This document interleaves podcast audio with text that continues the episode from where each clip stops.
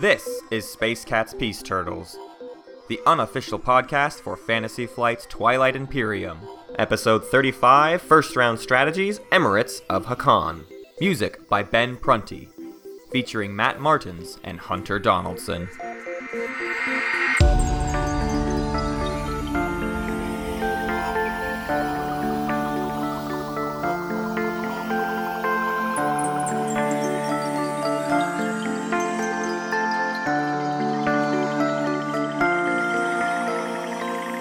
Right, Matt. So this is what I want you to do for how the episode starts. So uh, it's exterior. There are cats, right? And they're meowing, right? And one of the cats is wearing a red beret, and it's like, is it a beret? And then one of the other cats is like, no, it's a shroud. But it's like on TI3, it looked like a beret. And then there's like one cat. Um, His name's Porky. and Porky, he's a real he's a real go-getter. He lives on this sand dune planet and he he comes out of his house and his uncle starts yelling at him. No, like, no, no. Okay, Yeah. so this is what it is. There is a god king of Arrakis, and his name is Paul the cat. and, and the thing about Paul the cat is he is a cat, um, Yes. but he rides around on a giant sand cat. Uh-huh. Um, more, I used more. I used to work on uh, this show Mm-hmm. with two people named Ben and Jessa. Mm-hmm. And I could not be in the same room as them and not think of the Bene Gesserit. have you ever even? You, have I've listened. I've listened to the first two thirds of it. I've listened to a full cast recording of Dune audiobook, uh, the first two thirds of it, and I didn't finish. Did you ever get to the part where Paul puts his hand in the box that hurts his hand? Do you know what I'm talking about at all? All right, Not a well, clue. There's a scene early in Dune where okay, so there's this part early on in Dune. It's actually a Bene Gesserit thing, Uh-huh. um, where I probably did get to it. I have almost no recollection. it's pretty of what was early. happening. It's, it's pretty early. It's like the just- first quarter of the book. I, I was listening to it in the car and don't remember anything that ever happened. Well, there's this part where she's like, "Put your hand in this box," and he does, and it hurts. Uh, and I did in in junior high. Oh, I did that scene as like a dramatic reading, You and it was the a nerd. lamest, nerdiest thing I've ever done. All right, well, let's do something less nerdy. Let's right. record a podcast about Twilight Imperium. What do you say? Well, do you want to talk about Fallout 76 and like what we're You excited forced about? it. I said no. I said no. We're not doing that, and you're forcing I it. don't want to talk about Twilight Imperium. I want to talk about Bethesda's new game. We just played a game okay. of not Fallout 76. Right. Uh, you were the Emirates of Hacan. Send us your Fallout 76 theories. I was the Yin Brotherhood. Uh huh. Uh, and I We were playing with Doug. kicked your butt. You didn't kick my butt. Kicked your butt. he won uh, Did again so good. as the Yin. Yep. Um, he still maintains that he thinks they're a bad race, but he has won twice with the Yin now. Um, he won. Uh, taking that one to my grave. right? He won due to initiative order. Which can I just say something? And and I'll and I will out out um, a victory I had in the stream. Right. That it has been coming down to initiative order more and more and more. Like it's like the tighter this game gets, Yeah. the more it comes down to like who picked the the the lower number card on the last round. Right. And that's crazy. And sometimes you need a specific card on the last round to do the strategy, and so you don't get to pick your initiative. I just can't believe how often now I'm seeing Yep. games where multiple people got to 10. I'm also, I want to share this. I'm starting to feel a little bit like maybe 10's just not doing it for me anymore. I'm ready for 14. It's not, I don't think. We finished the guides, and I'm ready for 14.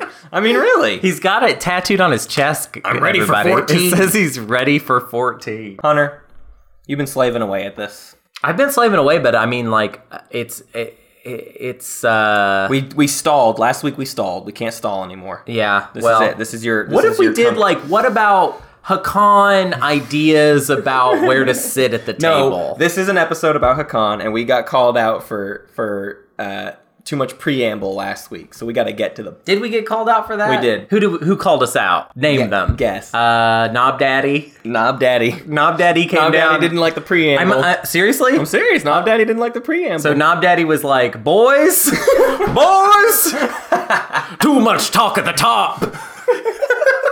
Knob Daddy, of course, has every right. Uh, as Sorry, we're sorry. sorry. um, we're t- we are doing the Hacan today, and we spent last week working through the trade stuff because we had to. Uh, we just And I'm glad we did it. And you know what? I'm glad we did it the way that we did it now because it seems like there was a decent amount of people that still like kind of got tripped up on. It's like it's hard to describe the um, nuances of transactions, Right. In uh, the medium that is audio, Right. Right. Yeah. And it's also just hard to make like a like a definitive about how you're going to behave with these Yeah. real people. right. There is no definitive because it's like you gotta play the room. I mean, there's there is no definitives, and so it Right. was it was nice to set up as much of a definitive as we can. So today.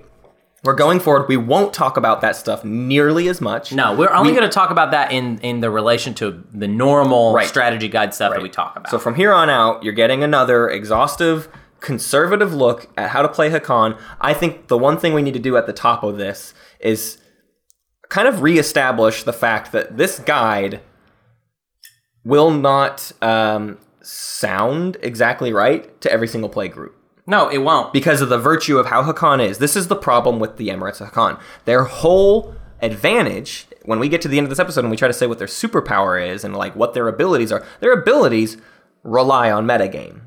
So the problem Hunter and I have had with this guide is the fact that uh, me personally, I'm super mean to Hacan players. I don't like letting them get away with anything. And there are lots of groups that share my sentiment, and Hacan never gets a favorable trade. There are and lots. then and then they're going to be a bad race in that And group. they They, are are not going to be a powerful race. Right. They they actually lose a lot of ability. It's crazy because they are the only race in the game, the only faction in the game that is that um, their ability. You could just say no to it. Right. You could just be like, no. I won't I don't do want it." to. You can't like if if L one brings their dreadnoughts Right. to bombard your planet. You can't be like, how about we just not do Harrow though? right. Exactly. Hey guys, we're not doing Harrow. Hey everyone, hey, we're all in agreement. We're actually none of us are going to do Harrow, so we're not Harrow. doing it.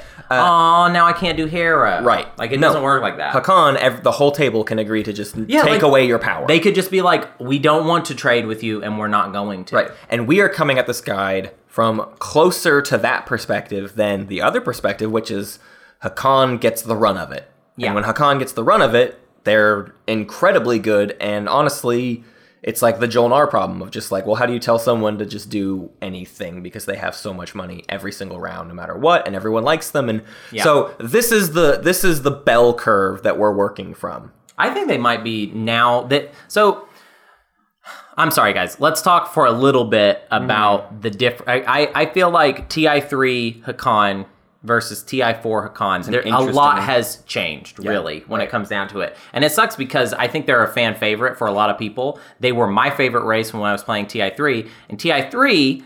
They got their money, and then like the way trade agreements work, you would just trade them out, and then they were just kind of this consistent advantage that you had for the entire game. We've said this before. Uh, Hacan and Ti3 just made their money. They, they Mm-hmm. were gonna get their money. Um, they didn't make as much as they make in Ti4, Right, right. But they always got their money. Right. Ti4 though. Ti4 is like you have to start over. There's nothing, there's no consistency to Hacan anymore. Yeah. Because every time the negotiation starts happening again, you're starting over, Yep. basically. Except for if you're playing with a smart group, as you go on, as you play through the game, you're starting at a lower and lower point. Yep. Because if you're doing well, people are not going to want to trade with you. Right. Um, even if you're not doing well, if you just have a lot of trade goods, people are going to want to start Yes. like yeah, they're going to be careful about how they trade. Yeah.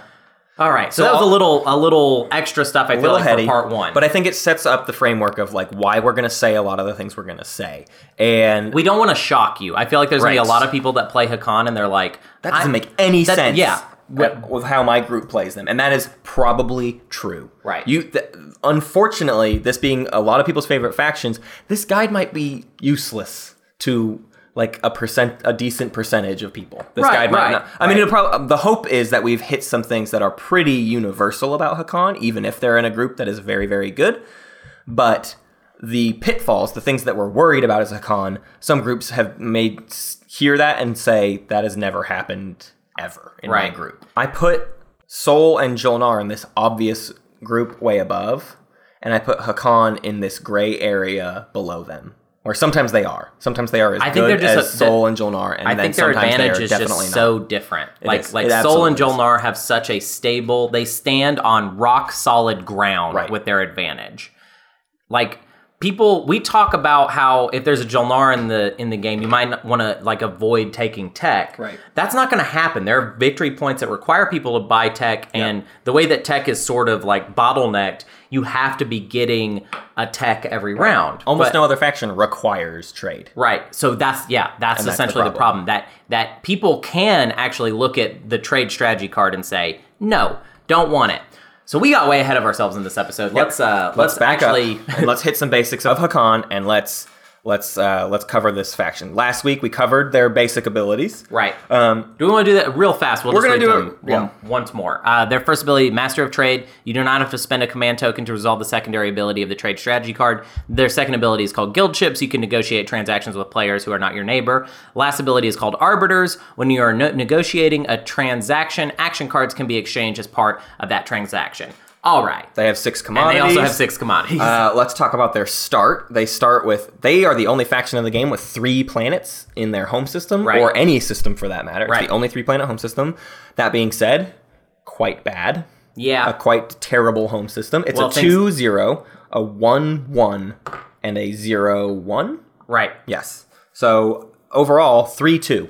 Yeah. No, yes, three two. 3-2. As much as the Arborec home system, Mm-hmm. which we have said is bad, and uh, honest, we tend to like multi-planet home systems, but with Hacan, it kind of goes too far in the It's, other direction. it can be uh, you can be a juicy target in the late game as a uh, easily invaded home Yes. system. When to block you from scoring public objectives, all someone has to do is take one planet from your home race. It's very difficult to defend From three planets. Yes. So, Um, so let's start about their their starting technology. Um, it's good. They're a two tech Mm-hmm. race. This is probably you know one of the biggest signifiers of a great race is that they start, with with two two tech.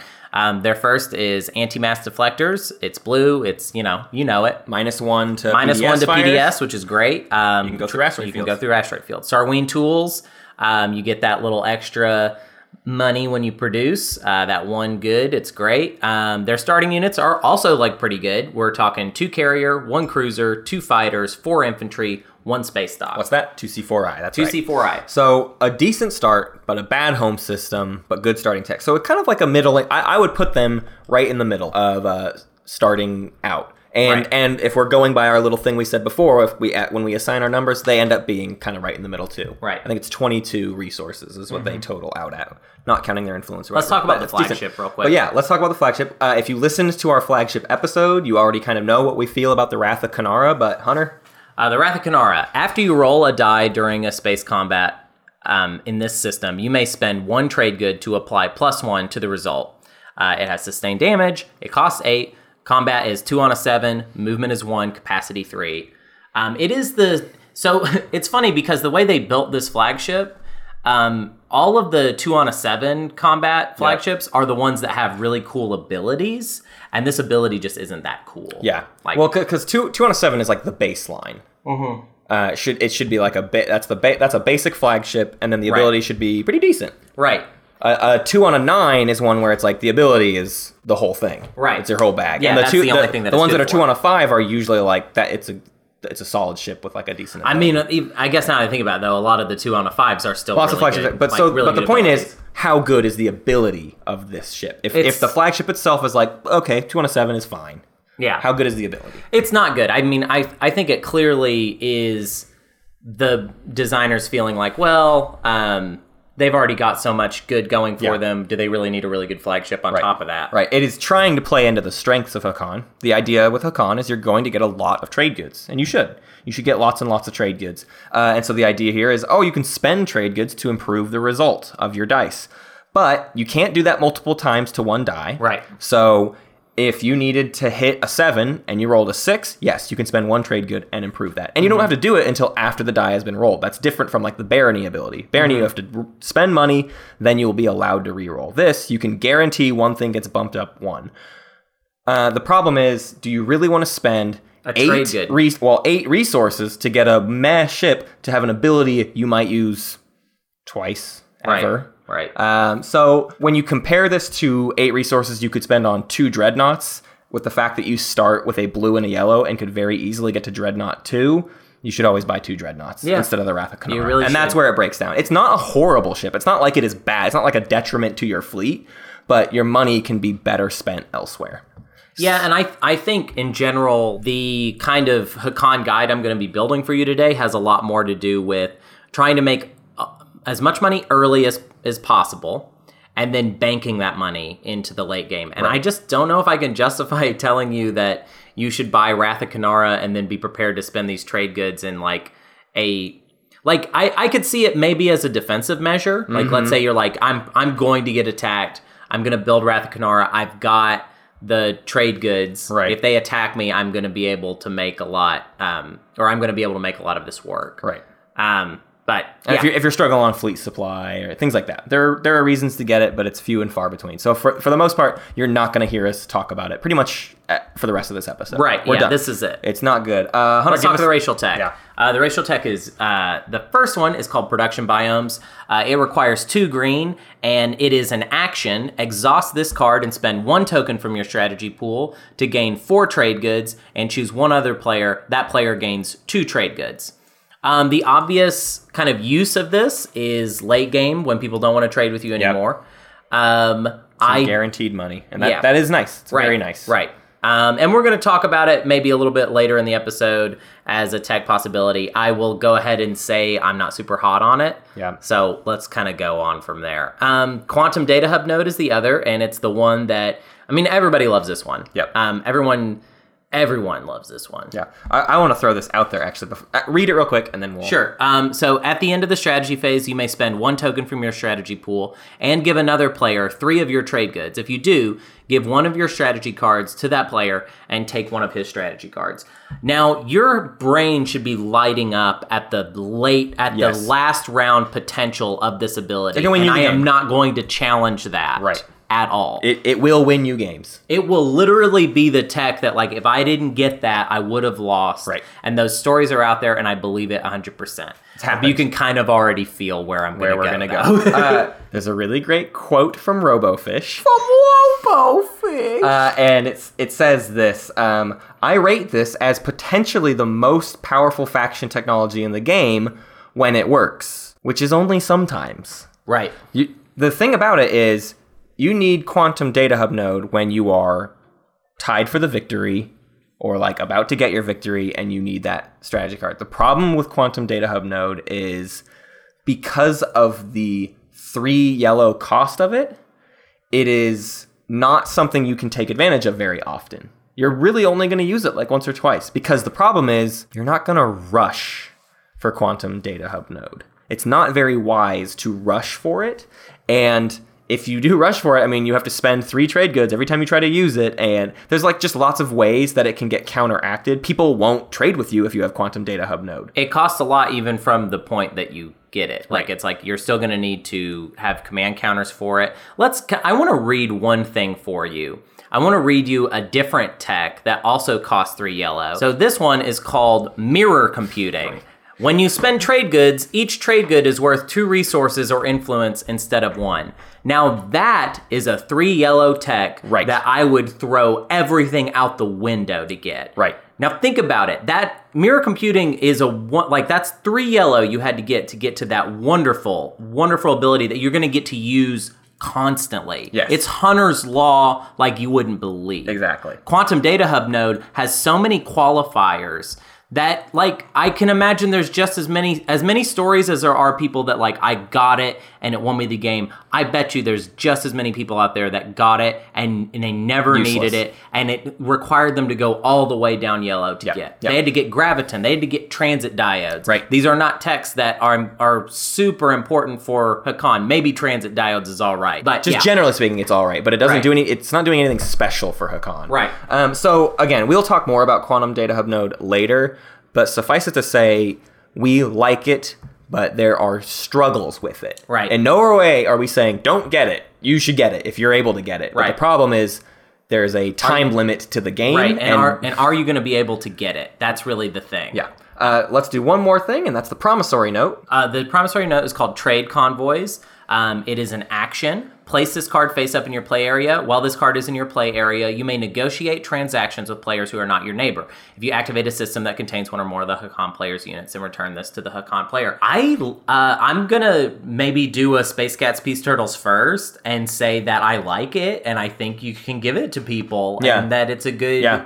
and we used to not say that too. I think we used to be really afraid of this, but I, I actually don't think you're giving up because it's not unlike so many other promissory notes. It's not taking any power away from No, you. No, it doesn't take any power away from you, and and it, it makes it sound like oh, like well, then that person's going to be able to negotiate with every. Most of the time, late game, everybody's neighbors, anyways. Sure. So it's only really going to make a difference in the early game, and it's not like it makes it where they have more commodities all of a Right. sudden. The problem is Hacan still has six commodities. Right. You're still the best trade partner in the game.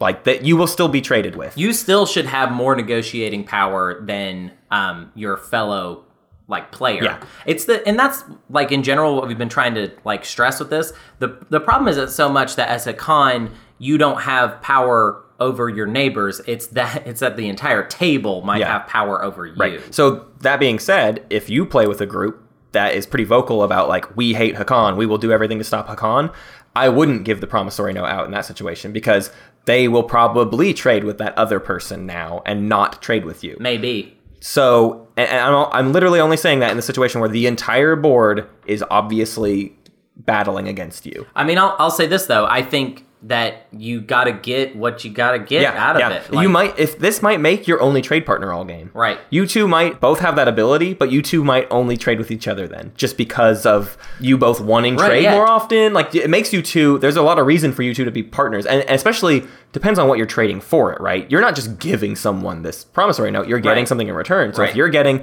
the best example is Hunter, you gave it to Mentak, and Mentak gave you theirs. their promise of protection, so and that Mentak could not steal from me. The I two of think you this- became great trade partners. Right, and I think this makes a lot of sense uh, for Mentak to want to do this trade Yeah. and for Hacan to want this trade to happen Yep. as well. Yeah, and there's a lot of other promissory notes out there that Hacan will want it, and giving up trade convoys is a perfectly fine price to pay because Right. they might that might put them further in your camp. It might you might make a buddy. Now, obviously, uh, I think the best like people to want to trade this with are the two commodity races because they're just not going to have that much at the negotiating table anyway. Right. But if if I'm going to be conservative all here, I'm going to say that the four commodity races are the ones that you're maybe going to want to think about a little bit more. Um, I in particular, Jolnar with E-Res siphons. Yep. I see rack up trade goods so often. Mm-hmm. So maybe you don't need to put that feather in their cap. Now they have a really good pro- racial promissory note too, and if they're willing to trade that for you, then I don't know. I mean, that's a tough call. It's a tough call. I would hesitate though. I, Yeah. I, I think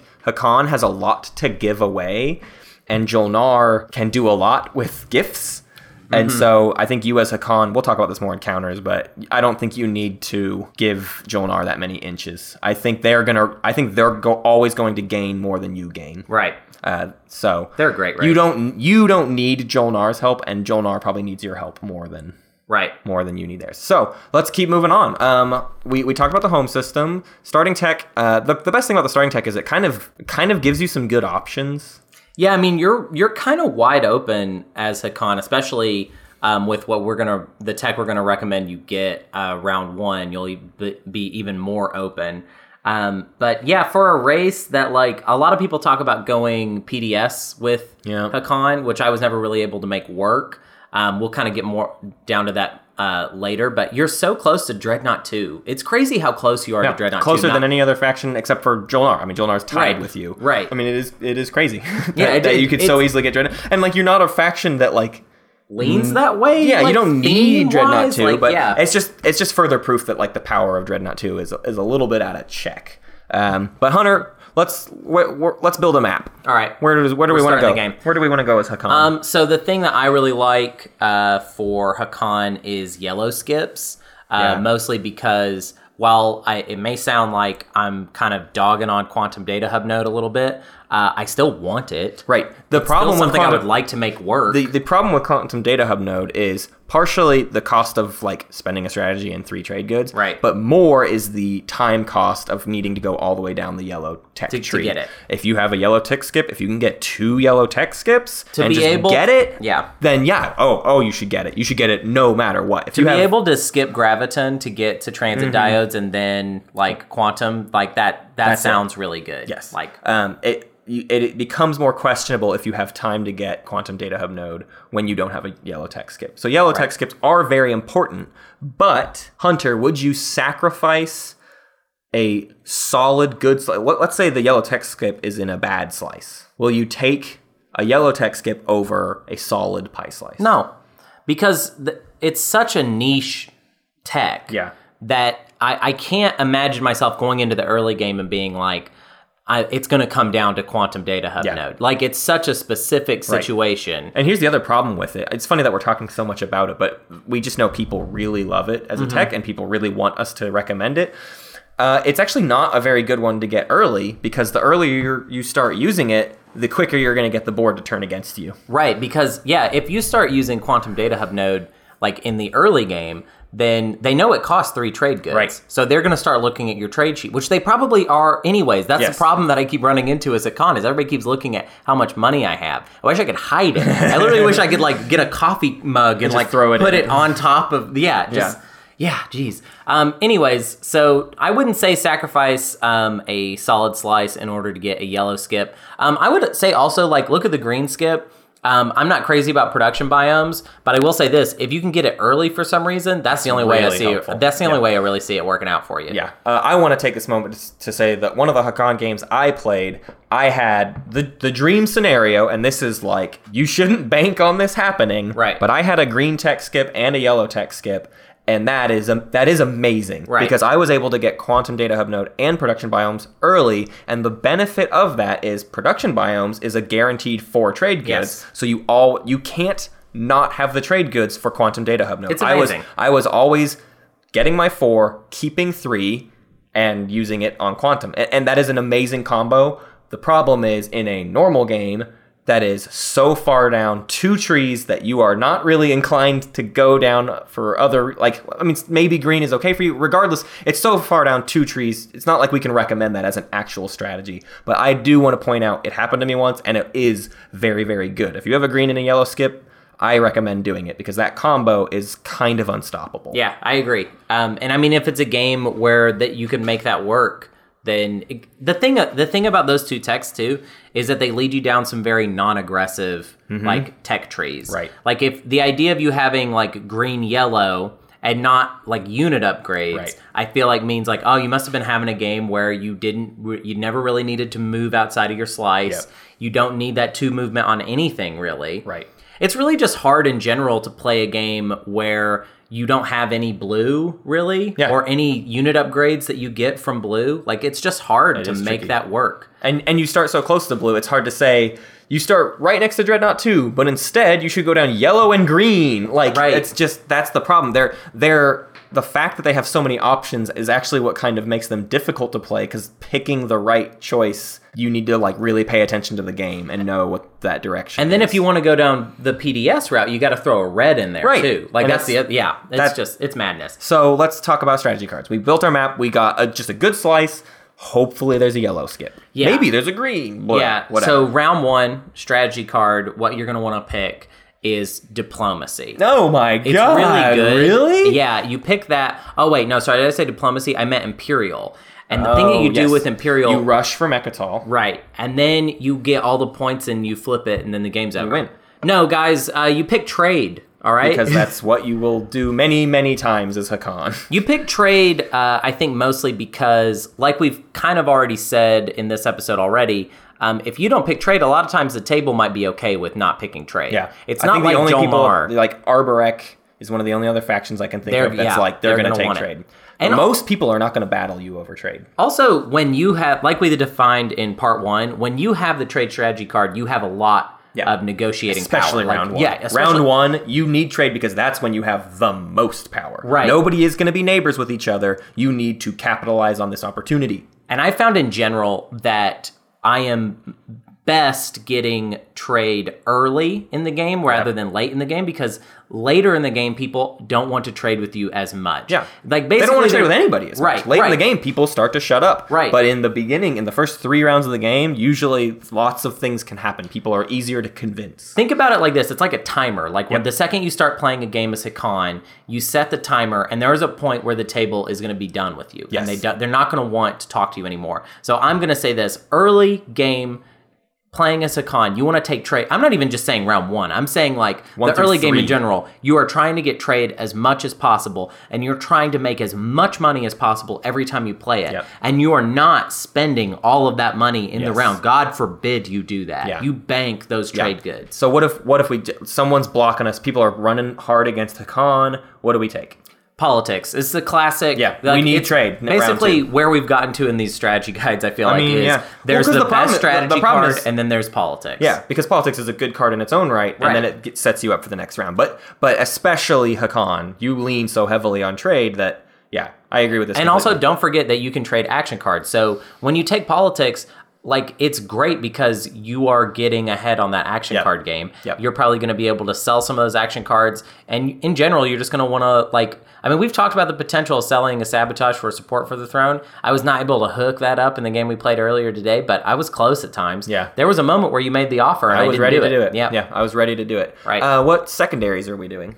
Um, the w- only one I feel like you definitely got to do is tech, obviously. Yeah. Um, I didn't warfare secondary a lot as a con. I think it's just because you have Start two C four I. Yeah, two start C4I 2C4I. races don't need it. right. Um, in a lot of situations, I haven't had like a need to go like to build another carrier that's going to get to take something that turn. That doesn't Yeah. really happen. Right. And we're not recommending that you ever take warfare round one unless it's like the juiciest of reasons. Right. But like you really do want to prioritize tech or trade as much as possible. Um, so yeah, I'm thinking tech secondary. and bank a bank a command counter. Yeah. Why? you don't have to spend. This is something that uh, especially newer players I think have trouble understanding, especially because like if it's your first game, you're ready to do stuff in Twilight Imperium, and it's hard to convince someone like, hey, just don't do stuff, Right. Because people don't fully understand the. Com- command counter economy right away and so they don't realize like oh i'm going to get a lot less back and the next round's going to be in a lot of trouble. So if you're newer it is okay to like only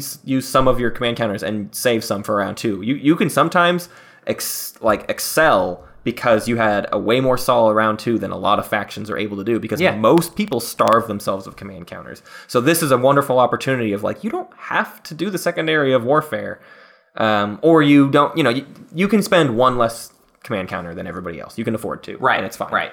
Um, and I think in general, when when I play Hacan round one, I try and pop trade ASAP. Yeah. Uh, mostly because I don't want anybody establishing neighboring relations with each other. Right. Um, early. you want to be I- the only option Yeah, I want it to literally be like if it's round one and I got trade, it's like you're trading with me or nothing is happening with you. there's another important reason too and it's Right. how many Well, resources do you have right. in your You start system? with three resources, so that means that if somebody pops tech turn one, you don't have enough money to pay for the tech. yeah so you need to pop trade first because you just need to be prepared to have the money Right. um, now we said in last week that your goal is basically to get nine or more trade goods Right. you get three from trade you have six that you should be able to somehow flip so let's just work with the assumption that you got nine trade goods and you have three resources in your home system hunter round one what are we doing with our $12 Well, what I like to do is I like to spend my home system on units. I, in general, I always end up buying a dreadnought. It's three plus Sarween. You're probably gonna get dreadnought too. What's nice about the dreadnought is that early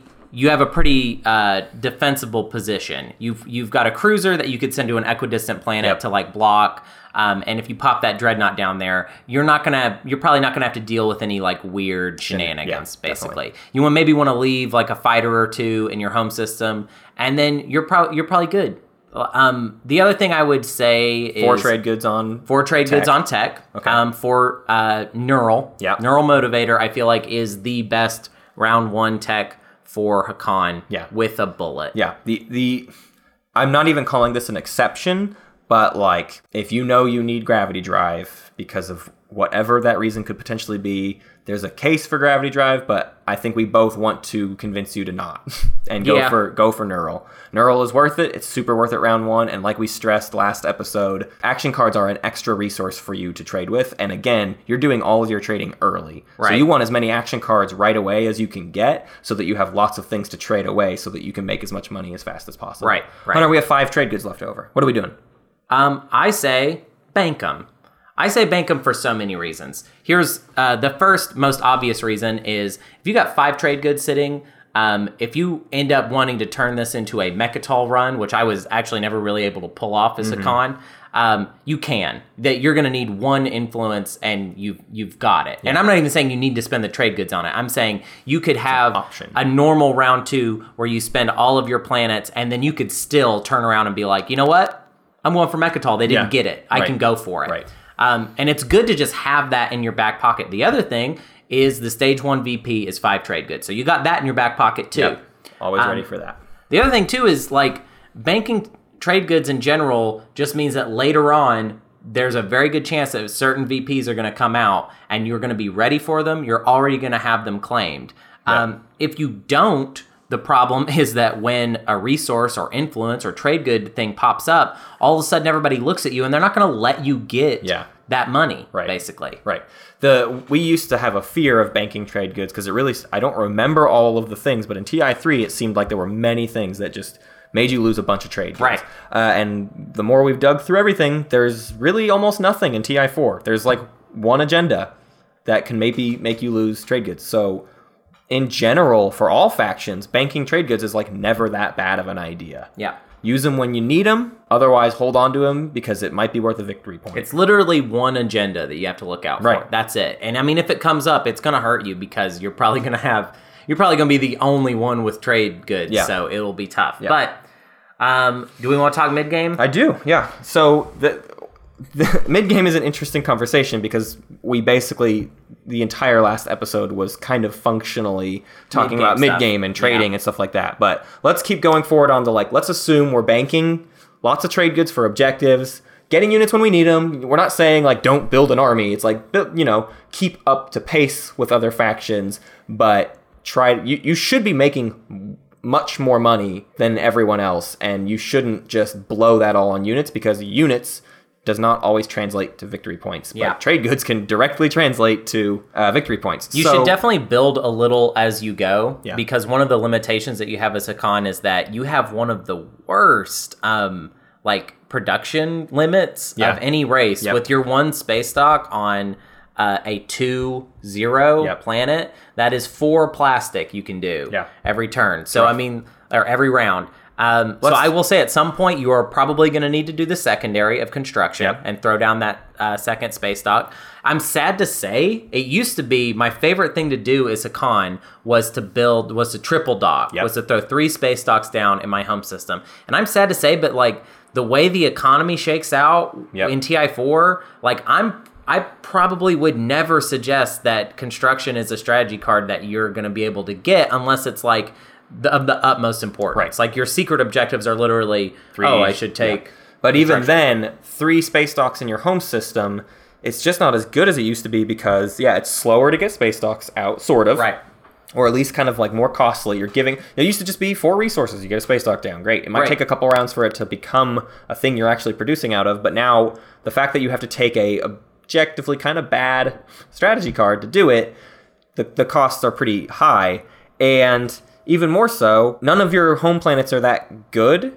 And there's a it just feels like there's more reasons nowadays to have forward docks. Right. You need you want a dock getting close to Mecatol or Mm-hmm. or protecting another area outside of your home system. I just think in general, um, if you're forcing yourself to build three space docks, it, it's not as good anymore to triple dock. Consider it. Maybe it works for you because the advantage there is if you triple dock your home system, you build you can build a lot out of it once, but you have to have the rest of the game work in that favor too, right? You need lots of fleet supply. You Right. need all these other things, Right. and those things don't end up adding up the way they did in TI three. Right. So Yeah, it's just the econ- the economy of the game is different. Um, you don't get consistent trade goods throughout the entire game anymore. Yeah. So because of that, certain things have to be adjusted. I mean, I think now I've gotten to a point where I built a little bit every round. That's what I did. I just kind of slowly accumulated a fleet Right. instead of like in TI3 it used to be I would just like turn around and boom. Yeah, here's all my dreadnoughts. And in fact, in that play of the week that we had last week, Yep. that was a That's story about a Hacan turning around. But that was building from a huge TI3. fleet, But that was TI3. Yep. It was not TI4. Yeah. Um, okay, so last week we talked so much about what you're trading for. So let, let's kind of hit the, the highlights of what we're trying to do with trade goods and promissory notes and action cards. Like, what is just kind of the end goal? of We're- all of these resources we have at our disposal. We're trying to build up a sizable bank of trade goods so that we can go into the stage two public objectives and be able to fulfill those resource, those Yep. influence ones, and the trade good ones without like having to break our, break our bank because that's when that's how you're really going to win us a con is those stage two resource style objectives cost like it'll like it, it'll basically make a, a player have to do nothing Yep. for an entire round like oh i gotta spend all my resources Right. and if not you, you. right not you you get to have a normal round when they're having a crazy round Yes. or alternatively and this is actually what happens to me more often if things start going south for you you will still be able to fulfill objectives because you have this bank of trade goods Yeah, it's your it's your insurance policy. Right. Um, and so yeah, you're trying to sell your non-trade good stuff for trade goods. You're just trying to make money. I mean, Right. you're selling promissory notes. You're selling action cards. You're buying action cards to sell them later to someone else for a higher profit. Like you are playing banker. I Right. mean, you really you're really just trying to gain as many trade goods as possible. You can also like use your action cards. We didn't talk about this enough, I feel like, in part one, but you can also in the mid game use your action cards a lot to just kind of influence the board shape Yeah. a little bit. There was a point where in the game we were playing today where you had Mecatol, Mm-hmm. and I kind of I just you had the lead, and I was like, I could really help this other player just unseat you, Mm-hmm. and it really didn't cost me anything. Um, it didn't end up working uh, Right. because of other action card stuff. But it, it that's what's really cool about Hacan is sometimes you can get involved in basically anything. Yeah, like because- you can just influence events. because you can always trade with anybody. Again, we, we said this last week, but you can get involved in any scenario. Right. Any fight that's about to happen, anything that's about to happen, you can always just like, hey, do you want an extra push or do you want me to help you prevent that from happening? And you can just like look for so many opportunities to make money where no other faction can get in there. Right. Um, all right, let's talk about stuff we didn't talk about last week. right. Let's talk tech path. Yes, tech path. Uh, I think this is the big the big question mark for lots of people. Um, we are we are afraid of quantum data hub node a little bit. We're we're not saying rush for it. So what is the path? We got neural first. So now we have one blue, one yellow, one green. Right. That's weird. Yeah, it is weird. That's the, see, that's what I don't like about it. Um, is it feels like for the tech VPs, you have like all these interesting options, but they don't necessarily all flow together with um, the tech objectives. Yep. So I'm gonna say you go after neural, and then you get gravity drive, and from there you're either gonna go towards the obvious unit upgrades that that leads to things like dread 2 carrier 2 fighter 2 or you're going to then go for Dacxive or graviton depending on whether you want to go for quantum data hub Yep. node or if you just want you know if like i could see i i've gone for Dacxive because i would be in a game and i would feel like this is going to be more immediately useful to me whereas i i was like more i'm just going to forsake quantum data hub node for now Right. um yeah, the real struggle of it is uh, hey everybody, infantry 2 is is very good really crazy good. I cannot express to you enough how good it is. Um, more and more factions, I'm just like auto getting it, and I have rarely regretted doing it. right Infantry that's, that's two- insurance isn't Yeah. infantry too So, so I know it's weird to say like you start with a blue and a yellow, go green, but there are lots of games where you need good ground forces and you need to take stuff and you need to hold it. That's not to say we're not recommending Dread 2 because we totally are, but the- No. the problem here is you actually once you get gravity drive, you need to stop and you need to look and you we can't give a solid recommendation. there's so many different ways you could go but uh, how about this how about we actually just talk about what we're not recommending yes, I like that. um i am not really saying any red nope. uh, i feel like it's too many it's too many colors to recommend to go down at Yeah. one time um unless you end up taking tech a lot in the mid game um which we don't not- advise what- because you want to be taking trade. Right. Here's the big problem in in this discussion, and in the same thing because you're you're saying no red, which means you're also kind of saying no PDS two. Right. Um, and the reason for it is you don't have time to play construction a bunch to get a bunch of PDS Right. down. You don't have time to play tech a bunch to really race down tech trees. You are getting trade so often because that's where your strength is that you don't have time to do these other things. So you have to do whatever uses your money the most efficiently. Right. Trade synergizes a lot better. If you're picking trade a lot, you can build fleets. Yep. That's that's something easy to spend your money on. And you could potentially throw down another space dock off of the secondary of construction and then have like a good, you know, production center and easily throw money at trade and then also still keep up with tech. Right. If we tell you to take construction, well, now you're keeping up with that and kind of only that because a Hacan without that money isn't going to be able to do all of those Right. things. You can't- It's like if you take trade, you can basically ensure, all right, I'm going to have fleets and I'm going to have tech. You take construction, and all we can ensure that was we're going to have PDS. Right. Basically. Right. If you take trade every time, you get to be a jack of all trades. And if you don't take trade to do other goals, you are specializing on those goals and foregoing the other options. And you've just given up the kind of wide amount of room that you typically have as Hacan. So play the room. I think the only way that PDS2 would be viable, um, and I'm willing to I'm willing to talk more about this if if this becomes like a thorn in my side, basically. Sure. Um, I think in order for P- PDS2 to work, you're pro- you're gonna have to take plasma scoring round one. Yeah. And that means you didn't get neural round one, which, sucks. means that you don't have this like steady stream of action cards in your hand that you can trade with. So now there's a whole part of your race's ability that you're not getting to use. And I can't imagine a game going well for me and with Hacan where I did not have that ability because once you get shut out, Yep. um, in of the trade game in like the mid to late, the action card thing is the only thing you can really work Yes, anymore because right. people will always have to say yes to action cards. Right. Yeah. So it it is just it just seems better to recommend kind of staying shallow. What else are we not recommending really? Um, deep blue. No, not really. It You don't need fleet logistics and light wave. You're not pulling off fancy shenanigans. really. no, like that's that. Like I feel like you need you need a steady fleet that's good, that's solid. Uh, but you don't like, and I mean it's. It's always weird to say don't get light wave because there's always going to be games where it- you rules. could Yeah. where you could have gotten light wave.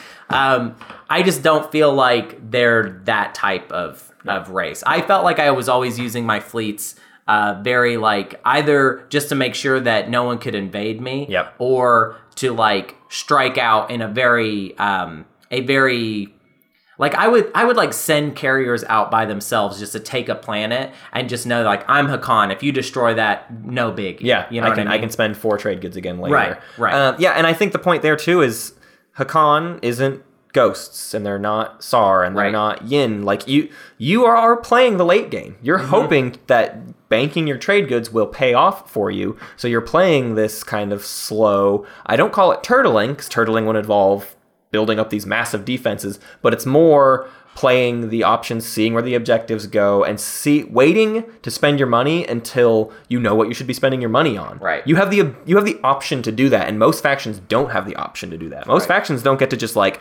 I can hold on to this money and wait and see what I'm supposed to spend it on. A lot of factions just have to like I'm picking this route, and I boy I hope it works out for me. Hacan can can constantly wait and see, and you should be doing that as Hacan. You should wait and see, wait and see, wait and see. Another unit upgrade I want to talk about that I would actually recommend is also Space Dock 2. Um, Yeah. Like I said, they have a production problem.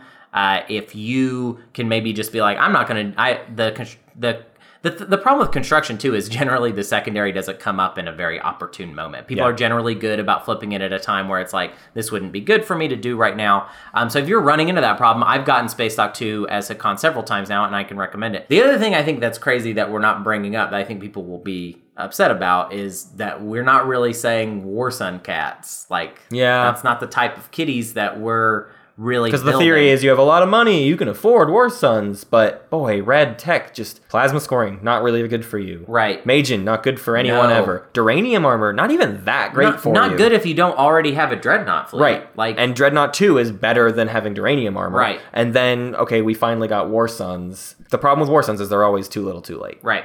Uh, and you would have to gun for that. Again, this is a situation of you would be picking War Suns early and heading for it and foregoing a lot of other options. Whereas you can just get the, the safe tech options and wait and see. And see, that's the thing is, I'm not recommending that you be this type of cat that that basically is just like I'm getting a lot of money and I'm spending it on these No. massive fleets. Right. Like War Sun is essentially you saying like, well, I'm gonna have enough money in the late game to buy War Suns, and You maybe, might not. Maybe you won't. Yeah. I'm saying like let the trade goods be like your backup. Exactly. Play like a normal game where you have these trade goods that are essentially saying like. I'm getting the VP no matter what, and you Yep. can't do anything to stop it. And that's why, I, in the end, I didn't even want to. I got to be honest. Like the whole time, I, the, the reason this guide took so long is because I was like, I don't want to be another. Hey, you should go Dread too. Like Yeah. We say like, that guy. about so many things. Yeah, like I, I did not. I wanted to make an argument for like a really cool style of Mm-hmm. Hacan, but in the end, I ended up feeling like what makes more sense is to like go with what's pretty obvious unit upgrade wise, the, the classic good stuff: Dread two, Carrier two, Fighter two, Yep. like Infantry two, even, and then just let those trade goods be your backup. Yep. Yeah. Again, I, I, I the tagline for this keeps. I, I didn't think about this beforehand, but it's wait and see at every Yeah. level. I mean, it's Right. just hold out because you can hold out. You have Right. you have that option, and most factions don't. Um, we always ask this for some stupid reason. Should you be running out of command counters? Is that a problem? Do they have a command counter problem? Um, I don't think they do because they're a green race. They're a great. They're a race that I mean, I would say that they are yellow, blue, and green. uh, Yeah, a little bit of both. Almost all of it. But all Um, three, yeah. But uh, hypermetabolism is not a weird get for them. I think you would probably get it mid game, which I think for a lot of people makes them feel like why even get it then. Right. Um, but you could still get it, and then like I got it today and felt like, oh well, in the late game this is really helping me out. Yeah. Um, I wouldn't say that you should be having a CC problem because if it gets really out of whack, um, you can always spend trade goods on CCs, which I know isn't the best, um, the best world to live. But you in. can you. It's not that you're spending three trade goods on a command counter. It's that oh, I have a zero two or a one two, and I don't have any other planets that are good to tap. Right. But I could throw a, I can throw a trade good in there. Right. And that you can usually afford one command counter. You can pretty effi- efficiently um, like take your your planets and then get the most out of them. Yeah. That's something that's cool that you can do with the con because Right. you always have trade goods.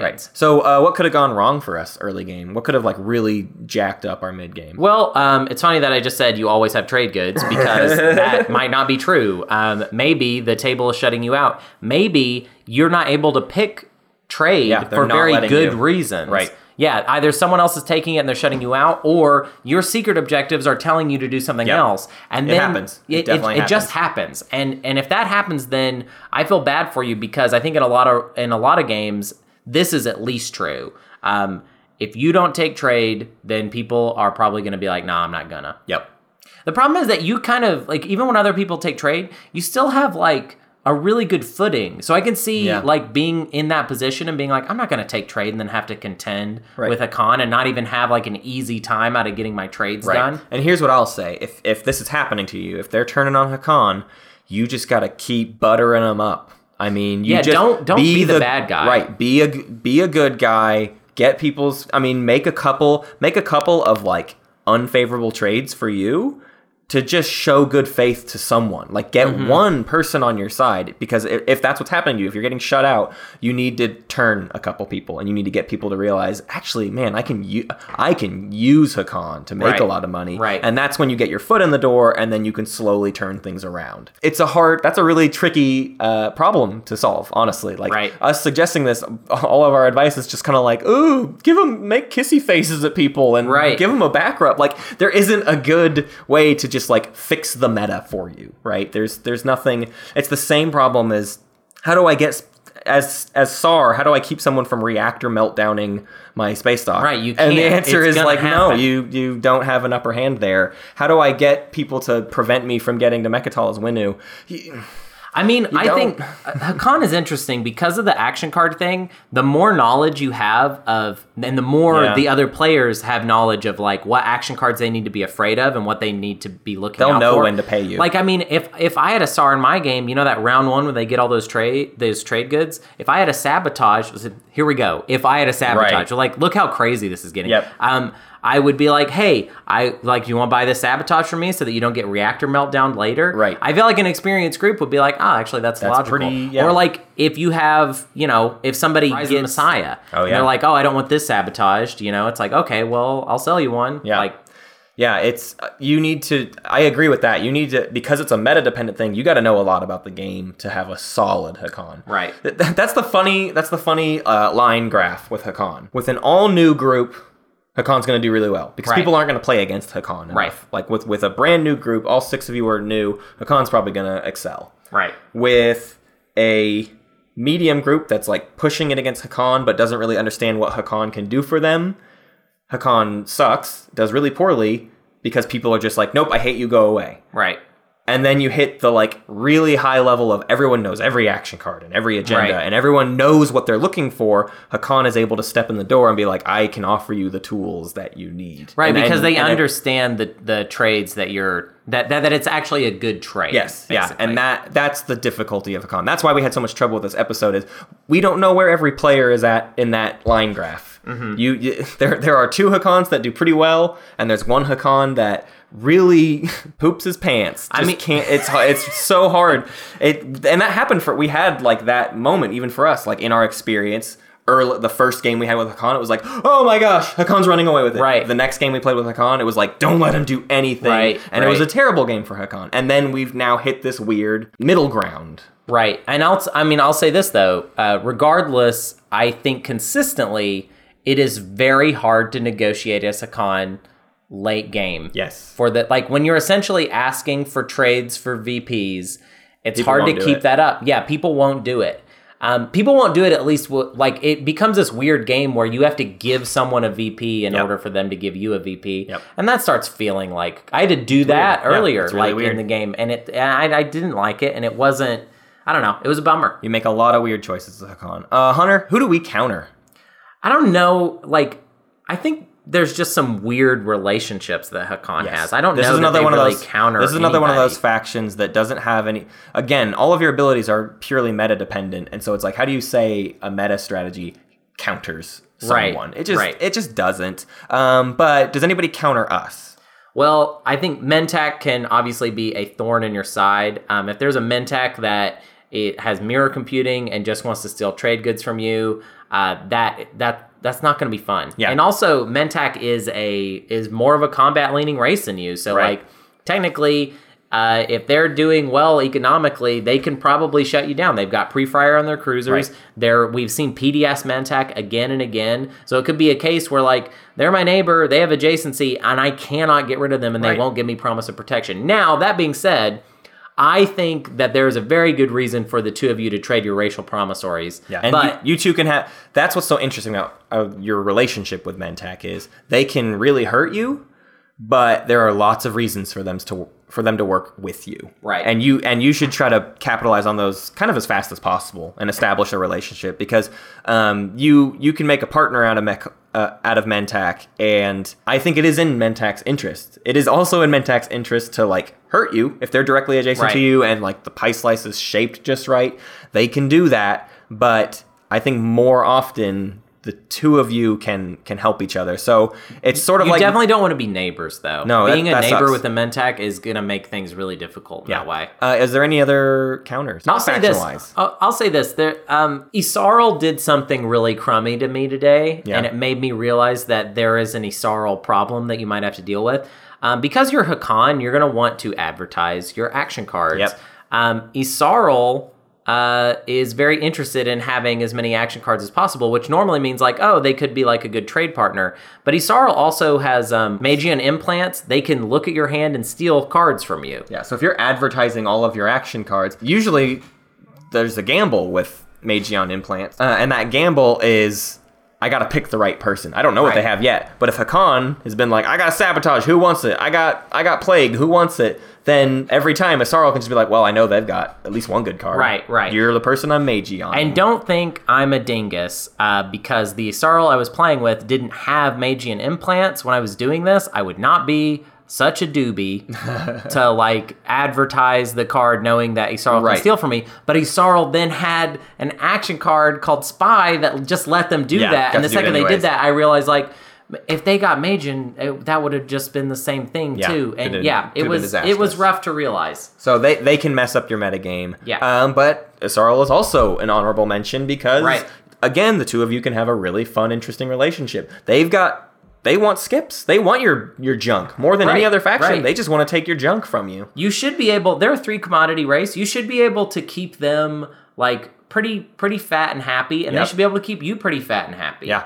Definitely. Uh, Barony and Letnev. What about Barony them? Letnev uh, could use your trade goods, really. Yeah. I think a lot Nobody of times, likes to trade with Barony, Right, nobody does. but- and you pro you probably have room to.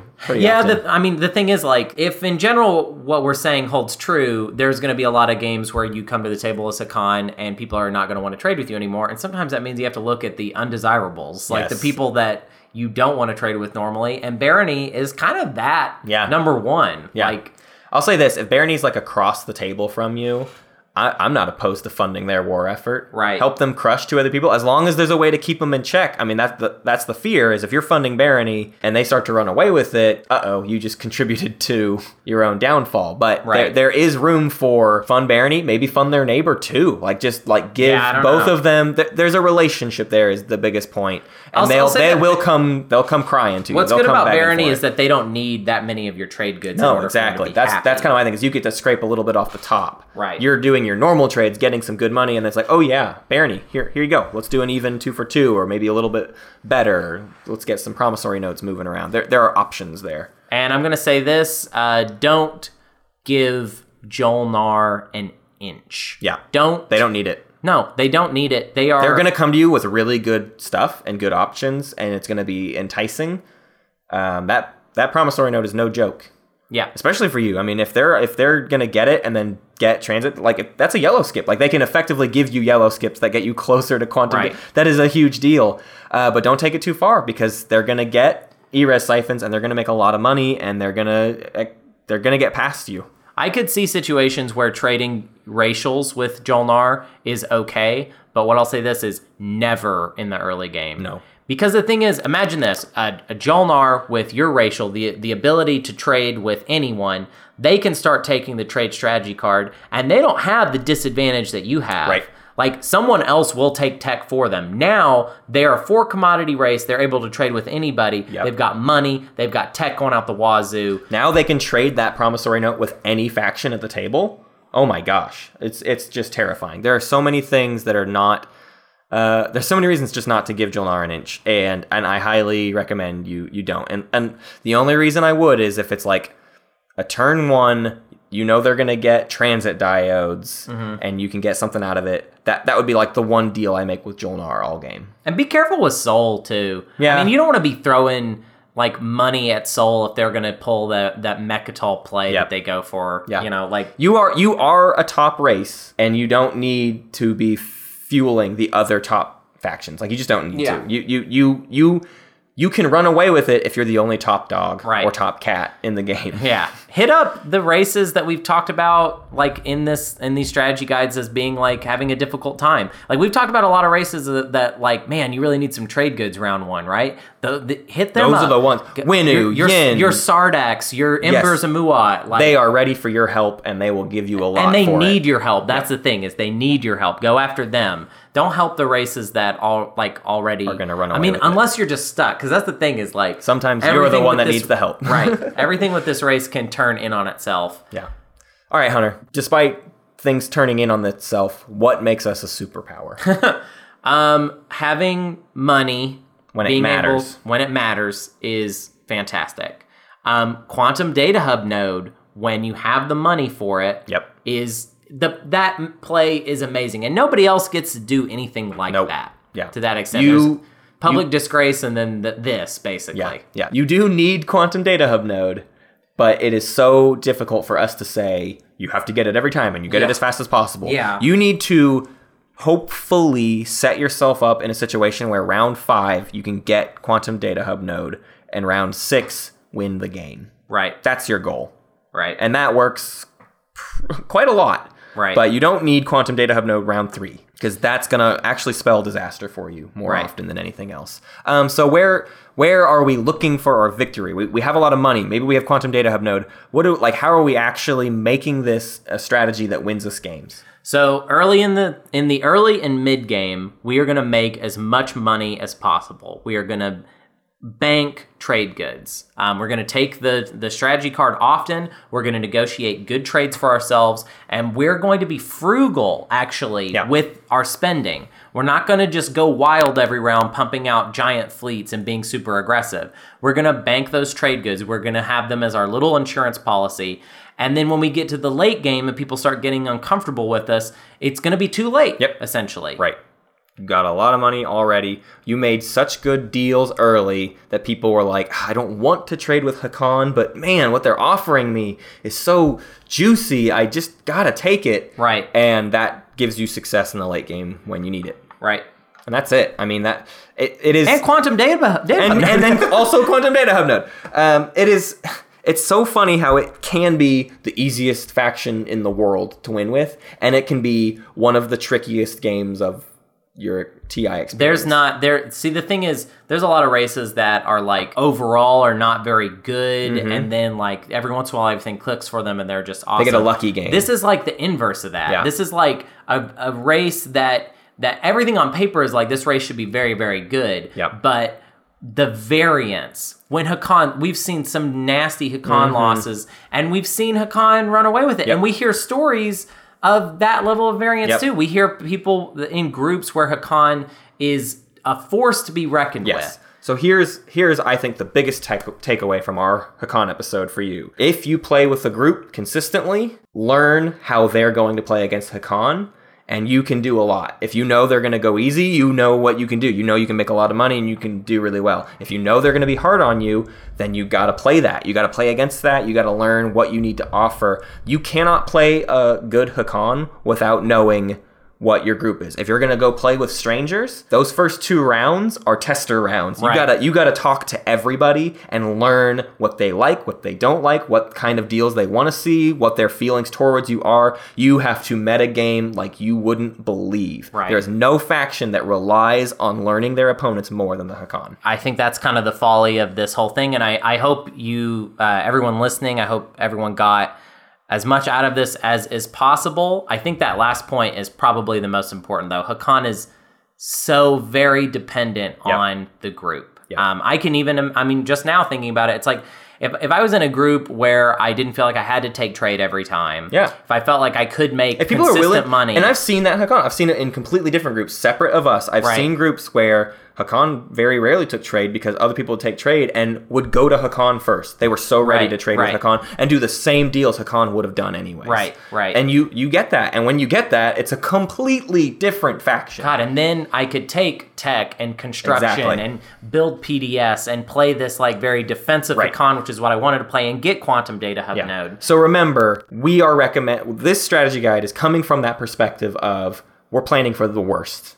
Right. But when it's the best, I mean, there's not even that much to suggest. Like, run away with it. Get all the tech you need. Get Quantum Data Hub node. You're gonna get it all, and and you're gonna do great. Uh, Honestly, the only thing I stand by in this entire guide is uh, get neural neurals good. yeah, get neural for That's pretty much it. Yeah. like if you, you could probably just filter out all the other stuff because like Get neural and then just play Hacan. Neural, yeah, Neural's good for Hacan. I think I, I think I'm down to stand by that. I wouldn't even, maybe even if somebody was like, "Nah, not round one. I want to get this other Yeah. thing round one." Next week, the errata for this episode is going to just be so interesting because it's going to be people being like, "You were completely wrong. That this this this has worked for me every single time," and we're just going to be like, "I bet it did, and Yeah. you're right." And yep, cool. this is like, this is like, you know how Ghost of Creuss, there's like this wild variance Yes. of like stuff that can happen. It's like if Ghost of Creuss had a wild variance of like good things, Right. You know what I mean? Exactly. Like it's like it's it's a wild variance of things that went well in a lot of different directions. Yep. Uh, and then like nothing, I don't, I don't know. I just feel like nothing is solid. Yes, Like yeah. I wish they had an advantage like Joel Jolnar. Like Right. Jolnar is such a good foil to them because it's like here is a here is a faction that just gets to do this. And they always get to do Yeah. this, and it's never Khan doesn't always change. get to do it. No, they don't. Well, um, We got we got one more. We got Yeah. one more to go. Yeah. Next week, hopefully. next week we're doing what? Have we done extra yet? Yeah, we're gonna do extra again. Uh, we Oh, did we already did it once? We did it once. We're gonna do it them again. We're gonna do Okay, wait, SAR so what is the one that we're two missing weeks from then? now. Um, no, you're right. There's one we're missing. I'm not sure. So there's 16 races, right? That's our. And this is our. No, we're done. Oh yeah, we did. We're them. done. We did them all. We Huh. did all the factions. There's not really any other factions we got to do. That's really great. Huh. I'm so proud of us. hmm. That's interesting. This was fun. I swear. Oh, is it over? It's over. Show's over. Show's over now. we did it. We did all of it. We did all the. Thanks everyone for joining Space Cats T- Peace Turtles. We're gonna turn off the light. Yeah. We'll see you when the next expansion comes out. Ba, ba.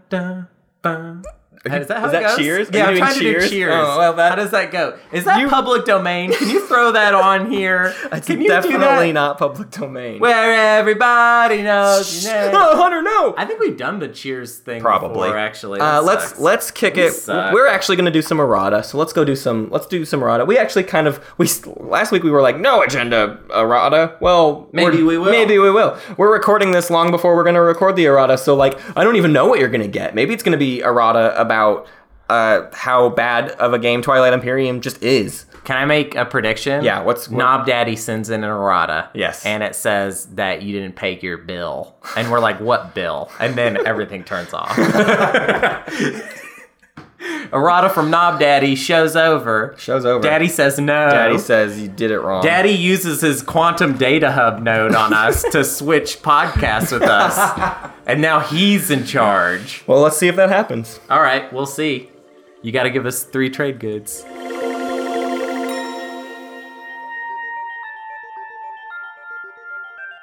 Um, all right, so uh, welcome to. It's been a whole week since we recorded the episode last week, and it's crazy. We, we really cooked up some stuff for you. Yeah, we we, we, we, we were dangling you by a thread, and you have no idea what to expect. What what what kind of errata how, could we how possibly? could we do? have what have we cooked up? What have the Matt and Hunter errata that we've time? gotten? Oh my god, it's so crazy. We've got four. Four whole questions. We got four, and they're about the episodes that, that they heard. Yeah. So like, it's kind of pretty standard stuff. right. Uh, first errata is uh, from Knob Daddy, and Yeah. uh, he sent us. Uh, It's just this weird. It, it's a piece of. Hold on. It's it's this piece of paper, and it just says overdue payment, yeah, and this is really funny for us because it's been a week since we did the thing that you just heard. Yeah. And so like for us, it's This is like, like a fun callback. Yeah, it's like a for us, it's a fun callback to last week, and for you, it's a callback to five seconds ago. so I'll say there's no errata for me for uh, my the comedy show, the backyard comedy show I Hey, did two- on two Saturday. Space Cats came out. Two space Ki- kitties came out. They drank free beer till they had to be kicked out because they were a mess. Oh, man, they just kidding. They, that was They- not true. yeah. That's not true. Um, but fun. thanks to the to the two that did come out, um, uh, you know, want more, got more free beer, got more free. We'll talk about that later. Let's talk Yeah. about let's let's quit wasting time. Uh, Yeah. We've got from our agendas episode a little bit of errata from Gamer Dad Mitch, who says, "What if some new agendas were added to the game that had differing power levels based on how many votes that were cast for them?" I think this is the coolest idea. I think it's cool, too. They've, they've Good got a, dad, you know yeah, what I'm saying? This is a good Good- gamer good dad. dad, good Uh, dad. Gamer Dad's got their own example just to kind of paint the picture for you. Uh, what, what about black matter research? The following happens based on the number of votes cast in favor of this agenda zero votes, nothing. One to five votes, every player voting for this agenda gets a free destroyer. Six to ten votes, everyone gets a cruiser. 11 to 25 votes, everyone gets a carrier. 26 or more votes, all war suns are destroyed on the board. So just the idea of the more everyone decides to commit to this thing, the more you might all get for it. And then, you know, you can come up with crazy design within that spectrum of Right, like if you go right. crazy if if everyone votes all their influence in the game on it, what kind of crazy wild things could happen. And it's I like it because it's like poker. Then it's like Yes. you're upping the ante Right. with each vote, and it's also it's interesting that there really aren't any um, agendas like this. Like the fact that we all in the game we specifically vote like a number of votes, and that you have to tap the planets Right. for it. Like all of that, all of that mechanically is very um, specific. yes. And it's odd that there really aren't any agendas that play with that. Right, and and and what's I love uh, Gamer Dad's point too. At the end of his kind of comment, he says it, it may actually encourage people to count out votes and vote with only part of their influence instead of an all or nothing, which is the more commonplace thing. I agree with this because anytime I vote like a random number, it's like oh I'll do six for. I feel like I'm just being completely arbitrary. Right, It doesn't make any sense why I'm doing this, and and like maybe we'll all go but if there's like actually we're all trying to commit to some sort of goal there's a reason for me to just do like like let's all do eight okay we'll all do eight it actually makes sense for us all to have Right, come to this right. Negotiate. Whereas normally it's like, well, we want it to be four, but I'm just gonna, not going to vote anything, and now you have to vote all of yours. Right, and like where you are in rotation matters more. The only other Right. thing I can think of is like there's that situation where it's like we really don't want we really don't want Jeff to get this. Yeah, we hate Jeff. Exactly. Jeff can't have it. Right. Jeff has 18 votes. All right, well I'll put in six. Uh, well I'm gonna have to put in six too. Then you put in seven. All right, I'll put in eight. You right, know, like that. Yeah, just it just becomes a mess. And it's like, hey, hate Jeff, and I'm tired of Jeff, and I don't want to play with Jeff anymore. just sick of playing with Jeff. I think uh, what I would just love to see out of more agendas is real choice. That's been the problem. That's the Yeah. problem. We had other comments uh, thrown at us that were were you know just ideas of like the agenda deck might actually be kind of the weakest part of the agenda phase. The agenda phase itself is very exciting, but like most of the agendas we get to vote on are kind of like, well, maybe that doesn't matter right now. But my favorite example of a good solid agenda is economic equality. Yeah. Because every time economic equality comes out, there's going to be, I mean, It's usually never not interesting. Right. There's usually a debate, unless just like nobody at all at the table has trade goods, and it's like, yeah, of course we're going to get five trade goods. Well, but even no, then, but even then, like- sometimes five trade goods is worth a point, and not everybody has the point, and so you want to block people from. Yeah, it's just it is always a, a a thing that everyone needs to discuss, rather than like four people just being like, nah, I don't care. honestly, if I'm like it to bring it back to Hacan, which is I believe what the episode was about. I don't Uh, even something like remember. that. It's so long ago. But uh, if I'm Hacan and for some reason I don't have any trade goods, like I spend them all or something, Right. Um, and then this comes out, I don't know if like. I really want everybody getting all these trade goods, Right. and then including me, and then it feeling like I don't have as much to stand on. Yeah, it's kind of similar to the do I kill my ground forces or do I get a bunch like do I kill half my ground forces and get a bunch of money or not? That's an easier choice usually. Right. But sometimes people are like, ooh, I don't know if the timing is right for me to lose a bunch. I love those agendas. Yeah. When the timing works out in that in that favor, where it's like everyone actually has kind of a difficult choice to make, and it's not just like I want the point. No, I want the point. Yeah. Like those agendas aren't. The only time I don't like economic equality is when only one person has trade goods and they have a lot of them, so it just kind of feels like or Mentak is in the game. right. Well, we had that happen. I, I, I think it's a very weird agenda when Mentak. yeah, is in the Mentak is game. very strange because yeah, they get to then They're just gonna get a lot of money. Yeah, it's very silly. Uh, our next one is not an errata necessarily from a specific person. Uh, Edawir was really the one to point this out, but we we made reference to um, a post about Alex wanting to do a phased agenda, you know, two phase or three phase agenda thing, and we said I said there was a post. I guess something got lost in translation where there was actually some confusion about whether or not we were Ripping stealing this idea. So. Topaz Dragon five six seven six has a post on Reddit about this idea. He had that idea the same time Alex had that idea. They were independent of each other, but Topaz actually spelled his out. Has a really wonderful post on Reddit. You should go check it out, and it is about a split agenda deck that you can try at home. Alex has his own version of it, and you guys should check that out. I don't know that he ever posted it, but it's somewhere. I know we posted it on our Discord. But regardless, Topaz, we didn't steal your your your idea. It was a joke. Sorry that we Yeah, we- mistranslated that. We were being sarcastic about having like ha- being like because me and Al- uh, okay, so full disclosure, this is what happened.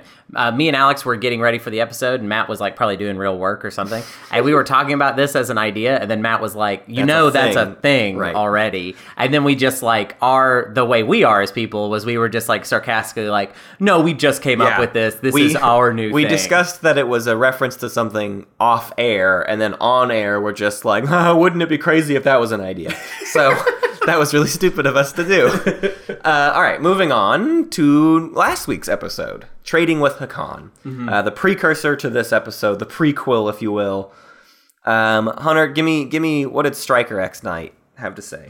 Uh, Striker X Knight had this to say. Um, my preferred approach with con is to tax the one trade good by asking players for their worst action card. Then you can do equal trades with two or three players and acquire as many cards. This can then make Neural Motivator an easier miss. My preferred tech path is to pr- pursue Dreadnought 2 first.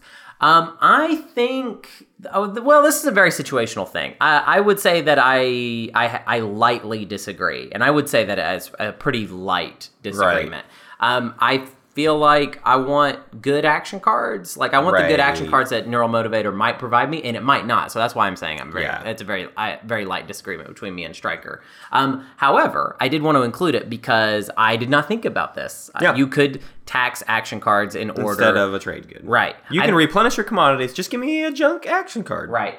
And you know what, though? Uh, d- to be more charitable, I think oftentimes a lot of people uh, will throw away um, action cards that aren't very good, but they're as an action. And to me, as a, it, to have a bunch of as an action action cards, even if they don't do anything helpful, is like right. always pretty great. Well, and also there's just the theory that like that action card isn't good for that player or that faction or that timing. Right. But they give it to you, And it you might might, be be, able to re. It might be good for you, or you might be able to resell it to who it is good for later. Right. I mean, you give it to the person who does need it, and they will pay a heavier price for it. Yeah. The only thing that I think kind of scares me about it though is like the hand limit of seven, and also depending on what cards they have, that might that tax might be too. Like it might literally Yeah. just be like, oh no, I can't do that because these are good action cards, and then like you're not really getting the trade. Good, you know, Yeah, it's a fun one to do sometimes. I don't think it can be just like your policy. Right, It right. can't because people will not do it all the time. With And the trade good tax, though, you're essentially taxing somebody something they will always have. That, and you could always go down too. Like you could be like, "All right, I'll do an action card," and they're like, "No," like, "Okay, I'll do a trade. Like yeah. I'll do a commodity. Right. Like just yeah, change it up. to stop you. But just tax whatever you can get them to pay you. yeah, yeah, exactly. and that's why I like this idea. A- adding action cards into that mix for sure helps a lot. I like it. I like it. Um, from Board Game Geek, Falcone 1983 says another thing that was sort of touched on, uh, but I would like to hear your thoughts in more detail. How should other players change their play when Hacan is in the game? Does the trade strategy card become a more or less attractive pick? And I don't mean this in the way of boycott Hacan lest they get out of control, in the way that I tend to, or I used to say a lot, um, but more in the way of how can I, as a non Hacan player, profit the most from Hacan being in the game? This is a really great question, and I want Hunter to give all his thoughts. I want to preface this by just saying I think our thoughts on this topic have evolved a lot. Yeah. We got a few uh, things calling us out for how we used to talk about Hacan and be like, I don't think you should ever give them an, an even trade ever. And there was a point in time where I did believe that. But as we kind of talked about just in this episode we're finishing up today, I think that shifts over time. And I think we have now hit this new point. So, Hunter, with all of our new information about how Hacan operates in a game, how should we be trying to profit off of Hacan? Well, um, a lot of it has to do with. Well, okay. Before I even go into my point, I want to say that I really like this question a lot, and that I think this is basically a whole episode Yeah, worth we will question, and we this. probably will. Um, so. Right now, and I reserve the right to change what I'm about Yeah, to say. definitely. And, and we har- we don't note that enough when we everything about Hacan, especially because like we've talked about them being so meta based, everything is subject to change. But yeah, that goes for every faction. But Hacan especially, it's like things evolve per game. Right. So, um, like we used to say, uh, you try and get this whole table boycott thing going. And I think that's probably the most effective way to play against a con. However, the obvious drawbacks are this it requires a lot of discipline. Are people all going to agree to do that? And I think what we learned at first when we started doing this, it was like, this is doable. It isn't, though. No. That not across the board. There's going to be tables that do it, and there's going to be tables that. that Someone will always break. Right, right. Um, and once they break, then that's a problem. I, my new thing, and I say my, what I really mean is this is, and I'm, I feel like we've dropped his name several times in talking about Hacan.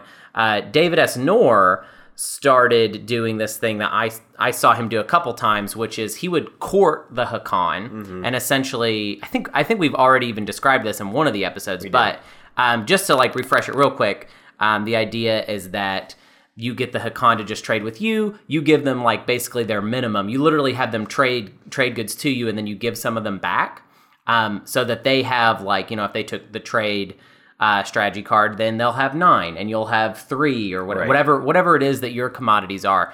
Um, and the reason that I think this is actually a good thing to do is that you're keeping like the trade goods out of everybody's pockets. Basically, you're ensuring that like right now, I'm not of the opinion that you can prevent Hacan from making money. I just don't Yeah. I don't see it working out all the time. I think there will be times when you successfully do it, but I don't see it working all the time. So I think then the goal should be to mitigate the amount of money that Hacan is giving to other players. You want to be the only player that Hacan is trading with because it also kind of lowers their meta influence over the whole mm. table. People don't really have to think about them as much because you're really just the one in their pocket. Um, so I believe right now that courting Hacan seems to be like the most. It's not even a way to like beat specifically Hacan. It's more about like mitigating. How you can win with Hacan in the game. Right. And also, um, Falcone references like what like should you pick trade? And I think though by the way we described it in the episode, picking trade it doesn't really allow you to like completely mess up Hacan Yeah. because they can always just like buy as long as they're willing to kick the can down around, round, which they might not be able to if it's like the last round of the game or whatever. Um, then it's kind of hard to stop them in that way because they don't have to ask for their commodities since they just get them.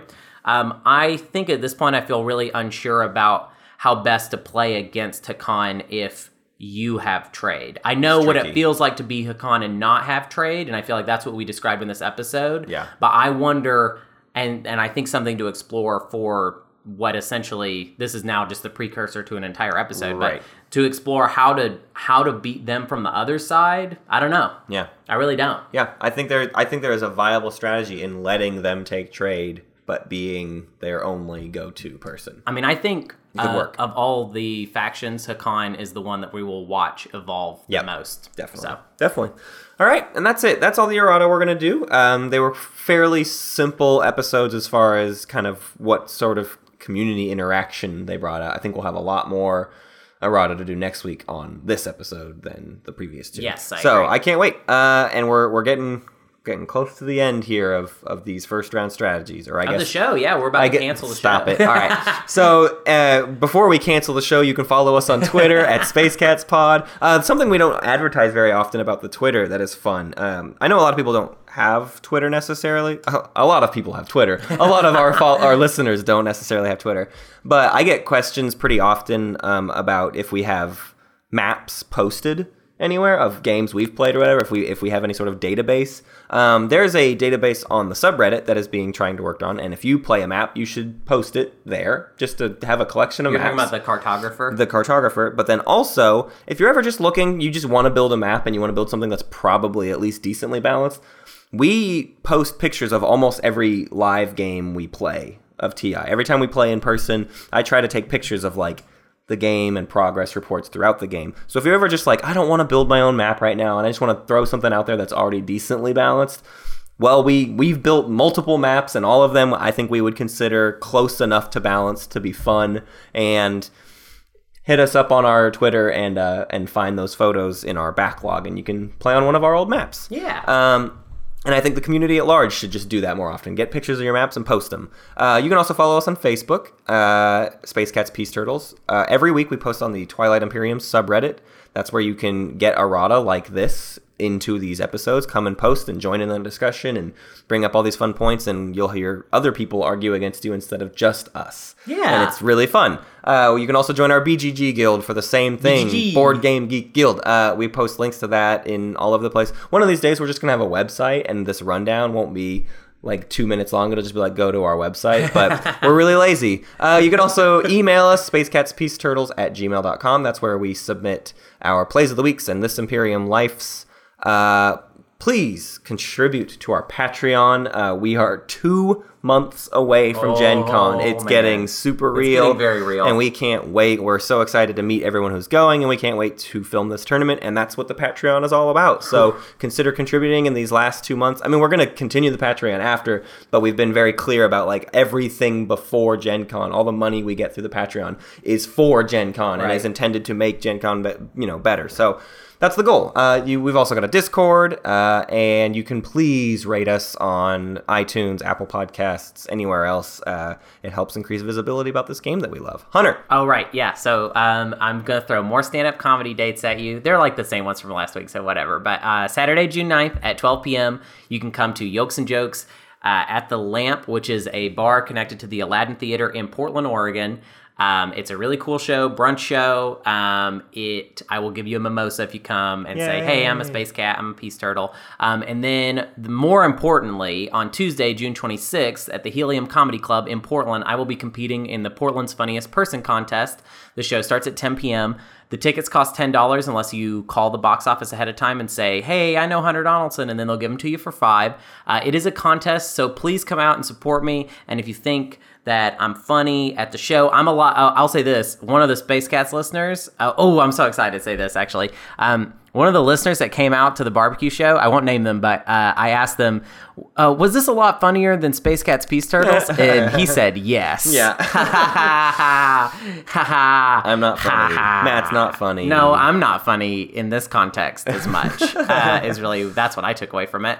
Um, do we want to? Oh, We want to thank some people. Yeah, I'll thank some people real quick. I want to thank Captain Scott. I want to thank Nicholas Lundberg, and I want to thank Chief Ulfsar. Thank you for contributing to our Patreon. Yeah. Let's do a play of the week. Let's kick things. Let's let's finish this. Let's finish this Hacan discussion with a really great Hacan story from the Grand Xinti Patriarch as G Thor. As G Thor. As the Emirates of Hacan, I am tied at 7 VP with the Embers of Muaat. The Arborec are at 6 VP, and the Ghosts of Creuss and Clan of Saar are trailing even fur- further behind.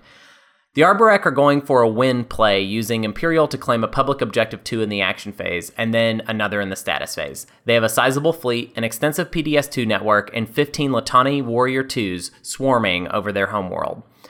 All seems lost, but I propose that we pool the galaxy's resources to launch a deep strike at the Arborec homeworld. I broker every available trade good, action card, and promissory note using my guild ships and arbiters. We flood the previously crippled clan of Saar to create one of the greatest fleets ever seen. From almost nothing, the Star built two War Suns, a fighter screen, dreadnoughts, and carriers full of troops. Using Warfare Primary, flank speeds, and a well placed Ghost of Creuss D wormhole, and the Ghost of Creuss flagship wedged deep in the Arborec territory, we will launch the Clan of Saar Death Fleet using lightwave deflectors through the D wormhole, past the Ghost flagship to strike at the heart of the Arborec. Oh my god, it should have been a Ghost one. Um, the PDS 2 fire is brutal. Uh, but then the outmatched Arborec fleet retreats. Just as the War Suns and Dreadnoughts are charging up to annihilate the ground forces, the Arborec play Parley to stop the invasion in its tracks. All the sabotages had already been used, leaving the Clan of Saar Death Fleet floating idly above the teeming Arborec homeworld. Hmm, not really a play of the week, is it? And that's kind of just a fail of the week. But wait, there's more. Oh, whoops. There's more. The galaxy is resigned to being subjugated by their inevitable new plant overlords with all the resources and command counters spent, except for mine. For the final action of the match, I enter into my very first.